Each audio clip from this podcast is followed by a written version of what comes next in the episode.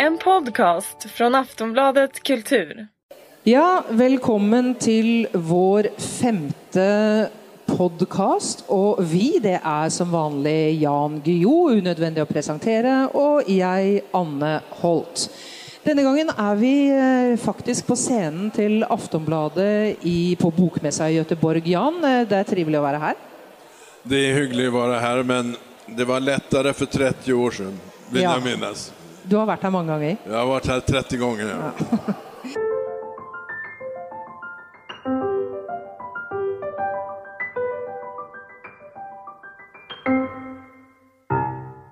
Det er jo, som du sier, et årlig fenomen, og du har vært her lenge. Men for en gangs skyld Dette pleier å være et ganske trivelig sted hvor bokmennesker møtes, men for en gangs skyld så har det faktisk vært en del strid om hvem som skal ha lov til å være her. Og som nordmann så må jeg si at det er noe som skurrer med et ytringsfrihetens tempel som dette skal være, og at man begynner å krangle på hvem som har lov å ta del i den ytringsfriheten. Kan ikke du fortelle hva som har skjedd? Jo, det som har skett är följande. Eh, Denna eh, bokmässa ska ju tillägnas särskilt yttrandefriheten. Och då uppstår den lilla, lilla komplikationen att en mycket liten tidning som heter Nya Tider, eh, som sägs vara nazistisk, Eh, själva påstår de att de är eh, patrioter eller någonting sånt där, men specialister på nazism säger att de här är nazister. Och det kanske är sant. Eh, och då blev det bråk om att de skulle få närvara när man skulle ha yttrandefrihetsmässa. Och jag tror att du och jag är lika frågande till det där båda två. För jag menar att nazister ska ha yttrandefrihet. Mm. Att yttrandefriheten är till för idiotuppfattningar mer än för dina och mina anständiga uppfattningar att eh, Svenska Dagbladet, Dagens Nyheter eller ens Anne Holt och Jan Guillou behöver inget särskilt skydd för yttrandefriheten. Eh, men idioter behöver mycket skydd för yttrandefriheten. Nazister har ett, eh, ett starkt behov av det. Somliga sverigedemokrater i hög grad också. Eh, det är nämligen det som är poängen med yttrandefrihet. Netto. Og for litt for å understreke dette poenget, så tok jo du og jeg oss en tur dit, vi, i går. Og vi fant jo ut at det var en bitte, bitte liten monter i et bitte, bitte lite hjørne av dette store, gigantiske sted. Og du kan jo beskrive hvordan det var der. Ja, alltså det var ju ingen stor publik, för majoriteten av publiken där bestod av fyra ABAB-vakter och två poliser som nu måste skydda de här figurerna eftersom de har väckt sån uppmärksamhet så att man menar då att eh, kanske de skulle bli attackerade med någon tomat eller något av någon vänsterextremist eller så. Og så snakket vi litt med dem. De virket litt engstelige, de to som sto bak der. Ja, det var en, en blondin som inte var särskilt tatuerad och eh, mycket vänlig. Men eh, gjorde ingen skada som jag kunde se. Ja. Så jeg tok med meg da et eksemplar av Nya tider. Og nå har jo jeg brukt, som vi har vært inne på i noen av de tidligere podene, jeg har brukt to år av mitt liv på å forske på høyreekstremisme. Og i korthet så har jeg jo også funnet at uh, høyreekstreme, i likhet med venstreekstreme faktisk, eh, har en overtendens til å tro på konspirasjoner. De har en dyp og inderlig mistro til statlige institusjoner. Och og de er veldig glad i alternativ medisin. Dette tror dere ikke før dere har lest det. Og hva gjør jeg? Jo, jeg åpner denne avisen her. Og ved siden av å se en hyllestartikkel om den filippinske presidenten Duterte altså jeg sier igjen, hyllest til ham. Grunnen til det er jo selvfølgelig at han er antiamerikansk, selvfølgelig, for det er også til felles for ytre venstre og ytre høyre. Så finner man en panegyrisk bokanmeldelse, altså en resensjon, som både du og jeg ville vært veldig glad for å få. Det her beskrivs beskrives med at läsaren leseren faller i gråt av bevegelse over dette fantastiske, skremmende boka. Och og så finner jeg en artikkel om hvor forferdelig legemiddelverket er. Check. I det hele tatt, Jeg finner alle de ingrediensene som vi alle bør være klar over at fins i denne materien. Det er all mulig grunn til å orientere seg om hva disse menneskene mener. For det er meningene deres vi skal ta, ikke menneskene. Derfor er jeg glad for at de er her. Ja, men de här bojkottskraven då som omedelbart restes leder ju till en fantastisk publicitet för, för de här. För att ingen vet vad nya tider är för något. Ingen visste heller det på, i Bokmässans organisation. Och eh, sen upptäcks det av eh, någon politisk motståndare och detta leder till en bojkott bestående av en serietecknare, en journalist och en tidning, lokaltidning i Göteborg som uttalade fruktansvärda hotet att om de här får vara med på mässan så kommer inte vi. Jag har inom parentes, det här är verkligen en parentes, varit med om en annan bojkott. Skälet till att jag inte har varit på alla bokmässor som finns här i Göteborg, eller som har funnits, är att jag bojkottade, tvingades bojkotta ett år för väldigt länge sedan på 80-talet. Norstedts och Bonniers kom nämligen överens om att vi ska knäcka bokmässan i Göteborg så att vi kan ha den i Stockholm istället, så vi slipper alla jävla resekostnader. Och så var Norstedts och Bonniers borta. Jag var alltså borta det året också. Jag var på Norstedts och ingen märkte frånvaron av Bonniers och Norstedts. Och det är väl också en viss fara för att ingen kommer till att lägga väldigt betydligt märke till att dessa personer bojkottar. Men jag har lust att fråga dig en ting, Jan. I våra tidigare podcaster så har vi ju varit inne på både de eh, reelle forskjellene på den norske kulturen og den svenske kulturen, og de innbilte forskjellene på våre kulturer. Men akkurat her så må jeg si det at eh, hvis en person fra den norske offentlighet hadde gått ut i avisene og sagt at de vil boikotte en messe som dette, som er Nord-Europas største, eller eh, Skandinavias største eh, bokmesse, pga. at to kvadratmeter i et hjørne er unnet et nazistisk, fremmedfiendtlig, hva vet jeg, parti eller avis, så hadde vedkommende virkelig fått høre det. Altså, det er, det for, I mine norske ører så er det så pompøst, det er så selvhøytidelig. Hvor, hvordan kan du slippe unna med en sånn type boikott?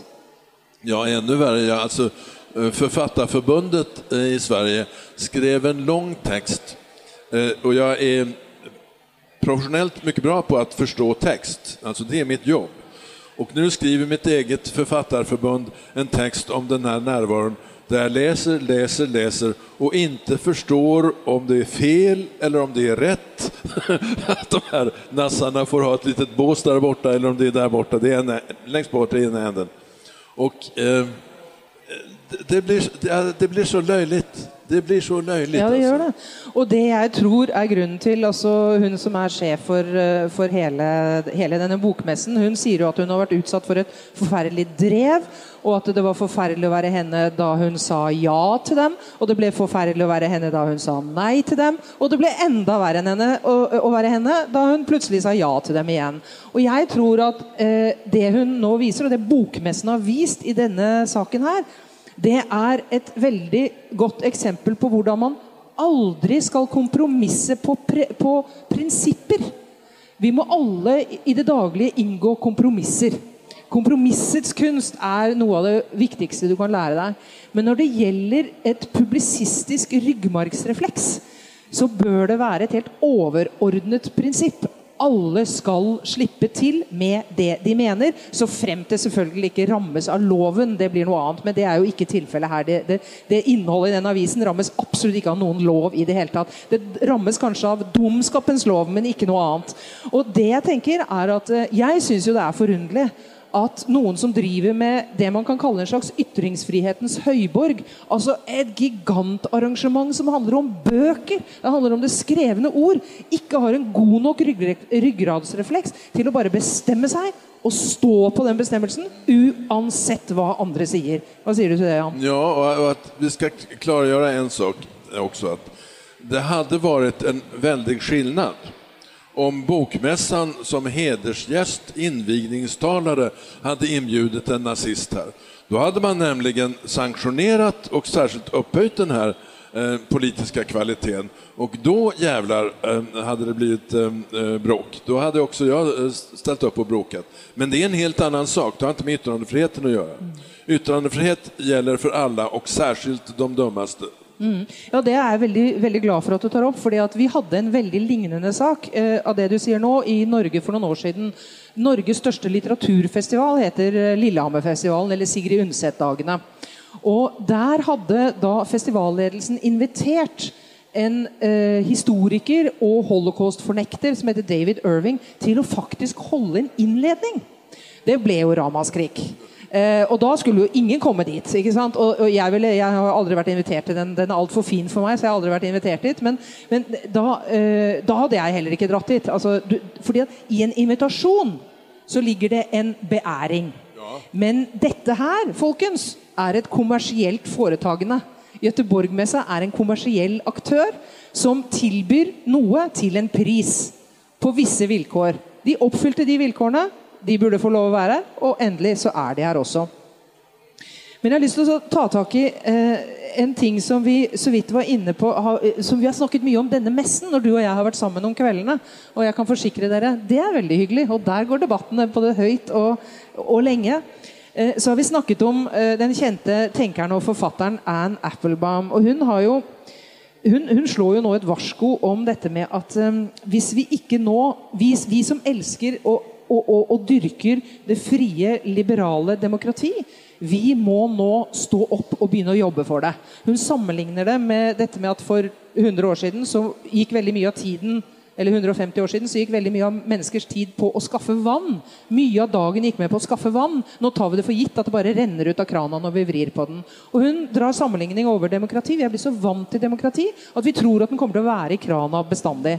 Og jeg opplever den bitte lille bagatellen av en incident som dette egentlig har vært, som et sånt tegn på at vi ikke helt er klar over at hvis vi skal bevare demokratiet vårt i det Europa som vi nå står overfor, ved sterk fraksjonering, veldig oppblomstring av høyrereaksjonære krefter, krafter, oppsmuldring av statlige bærende krefter. Brexit er et eksempel på det. Ja, Da må vi orientere oss om hva de egentlig tenker. Vi må ikke bare snu ryggen til dem. Vi er nødt til å forholde oss til hva de faktisk sier. Og kanskje også litt hvilke de er. Nettopp. Um, jeg kjører en, en, gimmick på uh, den danske bokmessen. Så jeg skal, jeg skal upprepa den her. Ok, hvor mange her i publiken er Sverigedemokrater? Opp med en hånd. Det var én. En. Det är rekord. Jag har gjort det här sex år i rad i Danmark. Ehm, och det har aldrig varit en hand uppe där. Och eh, skälet är att jag har haft ett eh, krangel, ett bråk med den före detta dansk folkpartiledarinnan Pia Kjaersgaard. För jag, säger, jag har varit, i 35 år har jag rest i Danmark, men det är nästan alltid i sammanhang med böcker. Och jag har aldrig träffat en dansk folkpartist.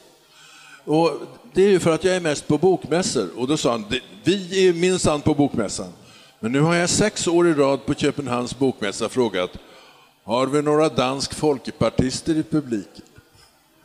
Nej, det har vi inte. Och då kan man säga, förklaringen kan bara vara en, dansk folkpartister läser inte böcker. Och eh, här var det i alla fall en sverigedemokrat eh, som eh, kanske läser böcker, vad vet man? För att vara ärlig så tror jag han bara retade med oss. Ja. Ja, det... uh... Millions of people have lost weight with personalized plans from Noom. Like Evan, who can't stand salads and still lost 50 pounds. Salads generally for most people are the easy button, right? For me, that wasn't an option. I never really was a salad guy. That's just not who I am. But Noom worked for me. Get your personalized plan today at Noom.com. Real Noom user compensated to provide their story. In four weeks, the typical Noom user can expect to lose one to two pounds per week. Individual results may vary. Ja. Eh, vi kan jo ikke være her på Bokmessa uten å snakke litt om hvorfor vi er her, Jan. Og du er her jo for å lansere din uh, Hva blir det? det sjette bok i serien? Ja. Er det? Sjette bok i den store 1900-tallsserien din. Mm. Denne gangen heter den 'Ekte amerikanska jeans'. Hva er det du vil fortelle med den boka? Ja, jeg har berättat om 10-talet, om 1920-talet, om 30-talet, om 40-talet. Mm. Och då kommer vi till 50-talet som inte är så lätt att berätta om som man skulle tro efter, bara för att jag själv var där. Det gör faktiskt inte saken lättare. Och eh, då har jag skrivit en, en naiv, naiv berättelse på ett sätt i jag-form. Och de äkta amerikanska jeansen spelar roll. Jag var nämligen först i klassen med att ha äkta amerikanska jeans. Och din bok Offline den handler jo litt om eh, hva skal vi si, Det handler jo om akkurat det vi har snakket om nå. Altså, jeg, det er Mange som sier at jeg virker i overkant opptatt av ekstremisme. Men det er jo fordi at jeg ser på ekstremisme som vår største trussel. Mange sier at det er klima som er vår største trussel, og jeg er enig i at klimatrusselen er overhengende. Men, men det er noe med ekstremisme som gjør at um, en ting er at det rammer de som blir direkte rammet. Når det går av en bombe i Brussel, så er det noen som blir drept, og det er noen som blir skadet, og det er noen som blir skremt, og de blir rammet. De er ofre. Eh, uh, og vi blir for så vidt også alle andre ofre for det vi begynner å bli. Jeg er sikkert ikke den eneste som, som blir litt mer engstelig når jeg går inn på, på, flyplasser. For ikke å snakke om Da jeg kom inn her i morges og så hvordan det var her, så tenkte jeg hvis noen har lyst til å utføre en terrordåd i Sverige akkurat nå, så ville Göteborgmessa være et veldig godt sted å begynne. Uh, så vi blir alle på en måte preget. Men det som er enda farligere, og som jeg er mye mer bekymret over, det er den måten ekstremismen som trussel gjør oss gladelig i stand til å levere fra oss det som er det viktigste vi eier, nemlig oss selv. Vi tillater i stadig større grad en overvåking fra statlig hold, en overvåking fra politiet. Det er stadig diskusjoner om DNA-registret, om overvåking av all elektronisk kontroll osv. Eller all elektronisk eh, eh kommunikasjon osv. Og det folk da argumenterer med, det er det verste argumentet jeg vet, det er det ja, men jeg har rent mel i posen, så det gjør ingenting om noen kikker opp i den. Poenget er at det rene mel i posen vil jeg ha for meg selv. Dessuten, i min pose så ligger det litt grått mel også. Og, og, Det er ikke noe forbudt der, men det kan være litt umoral. Det kan være ting som jeg bare ikke vil at andre skal vite. Jeg vil eie meg selv. Mens ekstremismens trusler, det at vi blir så, vi blir så redde og engstelige, det gjør at vi Eh, gir fra oss dette gladelig. Så jeg har hatt et veldig behov for å gå dypere inn i dette. Og har da skrevet uh, offline, som i veldig stor grad handler om uh, hvordan Norge ville reagert på et terrorattakk dersom det ikke var en statsbærende institusjon som regjeringen som ble rammet. Dersom det ikke var noe så vakkert som unge nordmenn på en sommerleir. Det er jo så symbolsk. Hvis det ikke var det, hadde vi da sett rosetog? Hadde vi da sett kjærlighetsbudskap fra kronprinser og statsministre? Jeg lar nemlig en organisation organisasjon gå til helvete. Sprenges midt i Oslo sentrum. Og så lar jeg mistanken kastes på en jihadistisk organisasjon. Som vi alle vet, det er ikke mm, sånn som det tilsynelatende ser ut til å være i enhver kriminalroman. Så kanskje det er ikke jihadister som har gjort dette likevel.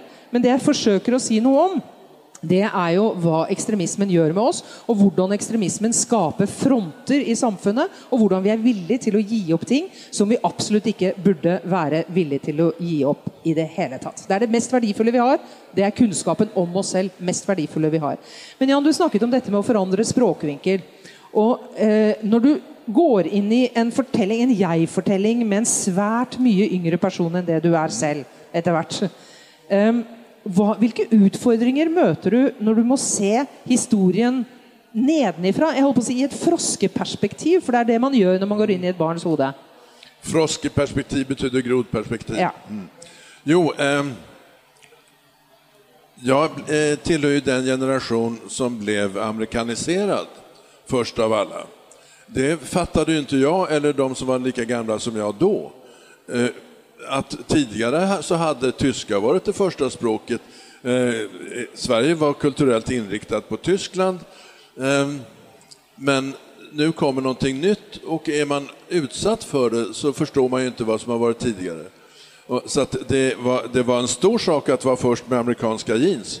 Och jag har smugglat Coca-Cola till Sverige.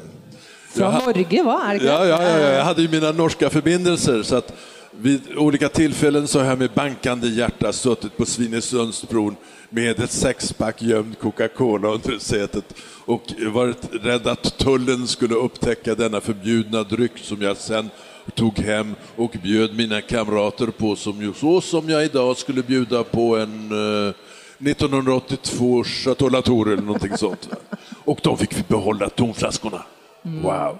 Det er litt morsomt at du sier dette med Coca-Colaen, for som i en parentes bemerket Da jeg var ung, 15 år senere, altså på 70-tallet, så smuglet vi med oss Coca-Cola fra Sverige over til Norge. Ikke fordi vi ikke hadde Coca-Cola i Norge, men vi hadde ikke burker. Det var, det var helt utrolig å komme hjem med Coca-Cola på burk! Så denne colasmuglingen har tydeligvis vært et sånn panskandinavisk fenomen. Men i denne epoken og i denne, altså denne 50-tallsromanen, som da blir det dykket vi har ned på 50-tallet, før vi i neste bok skal over til 60-tallet, hva er det du forsøker å fortelle? Hva er det ved 50-tallet som du ønsker å formidle? blandningen mellan det idylliska som det här med Coca-Cola-förbud och jeansförbud och sånt och eh, det, det mycket allvarligare atombombshotet, eh, skräcken för det sovjetiska anfallet. Eh, Sverige har vid den här tidpunkten 800 eh, stridsflygplan, i, ja, jaktplan. 800 J-29 flygande i tunnan och de är inte till, som svenskarna tror, i första hand för att möta ett inkommande sovjetiskt bombflygsanfall. De här åtta planen är till för någonting annat. Vet du vad? Nej. Eh, Det borde du veta som norrbagge. De amerikanska bombflygen ska landa på Gardermoen, den, då den militära flygplatsen, tanka och sen när de fortsätter in mot sina mål mot Sovjetunionen så har de inte längre något amerikanskt jaktflygstöd. De har 800 svenska plan på sin sida. Det var tanken och den är ju rätt isande eftersom vi i allmänhet inte hade en aning om det här. Nej. Så att 50-talet är eh, idyll. Rock'n'roll rock'n'roll kommer och myndigheterna var vansinniga. Ja, det var ju en revolution där Ja, rock'n'rollen ja. kom. Ja. Alltså, I den första filmen eh, Vänd dem inte ryggen med Henry Fonda så är det en introduktionslåt, en rocklåt, alltså till förtexterna eh, av Bill Haley and his Comets. Och den heter Rock around the clock. Och myndigheterna blev tokiga och ville förbjuda just introduktion. Vi hade ju filmcensur då så att det hade varit möjligt att ta bort den här introduktionslåten. Men de, snart förstod de i vilken motvind de kämpade. Va? Sista försöket från svenska myndigheter är att åtminstone få stopp på den där Elvis Presley. Filmerna med Tommy Steele var barntillåtna. Filmer med Elvis Presley var barnförbjudna. Och Det, det, det, er, det er litt spennende at du sier dette her med atomtrusselen. For det sier seg jo selv at eh, på 50-tallet det er jo såpass tett opp til krigen og Nagasaki og Hiroshima at eh, det må jo ha satt en støkk i noen hver. Jag eh, jeg er jo født ca. 15 år senere enn deg. altså Jeg blir 58 om noen dager. og jeg har vokst opp Jeg, jeg, jeg er gammel nok til å huske eh, Grisebukta. Jeg er gammel nok til å huske Cuba-krisen. Jeg er gammel nok til å huske hele begynnelsen av den kalde krigen og gjennom hele min barndom og ungdom. Og jeg må ærlig talt innrømme at jeg kan fortsatt, i en alder av snart 60 år, så kan jeg fortsatt, nesten en gang i uken, våkne opp midt på natten av et forferdelig mareritt.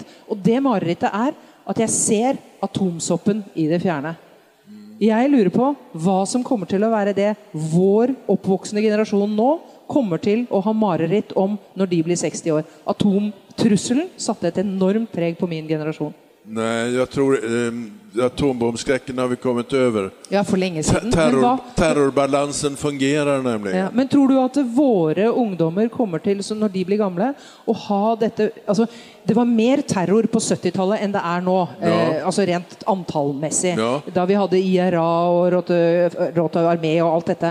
Men nå dekkes det jo altså Forskjellen er jo at vi har så utrolig mye medier som dekker det hele tiden.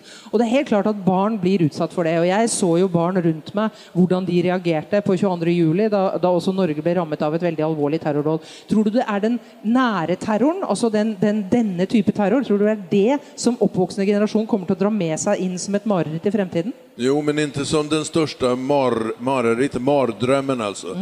Mardrömmen är eh, nära på det sättet att vi kan börja föreställa oss marscherande brunskjortor på gatorna i stor mängd. Att vi ska göra om det här med en eh, högerextremism som har y- rasism och utlänningsfientlighet som sin st- största drivkraft. Eh, det, ehm, är- det finns stora olikheter eh, naturligtvis mellan vår tids högerpopulism och 30-talets fascism. Men det finns eh, väldigt stora likheter också, framför allt att rasismen är det grundläggande motorn bakom de här hatrörelserna. Hva skal vi gjøre? Skriva... Eh, Skrive kronikk? Ja, det, det är, jag är inte säker på att världen har blivit bättre av mitt skrivande. Eh, Jag har inte märkt några påtagliga tecken på den saken, men principen är rätt. Men skal vi bare si at vi burde alle gjøre som eh, Anne Applebaum anbefaler? Vi må slåss for dette liberale, åpne demokratiet hver eneste dag. På hver vår måte. Ja, det är, det är väl det. Og vi pleier å avslutte disse eh, podkastene våre med en kulturell anbefaling. Men i dag så bestemmer jeg at vi ikke skal gjøre det, og jeg skal tillate meg å komme med en anbefaling istedenfor. Och det är att eh, och den går ju selvfølgelig inte till våra lyttere, för de eh, är inte här på bokmessen. Men för dere som är på bokmessen, prøv å finne denne standen till Nya tider. Gå bort på ett artig vis. Spør om dere kan få denne tidningen här. Så tar dere den tidningen og så leser dere litt i den. Ved å lese litt i den så vil dere se hva de tenker, og dermed få et bedre inntrykk av hva vi hver dag må kjempe mot. Når dere har lest den, så putt den i den nærmeste soptønna, for da blir de tom for aviser allerede på mässans første dag, og da har de ikke noe lenger noen grunn til å stå der. Takk for oss.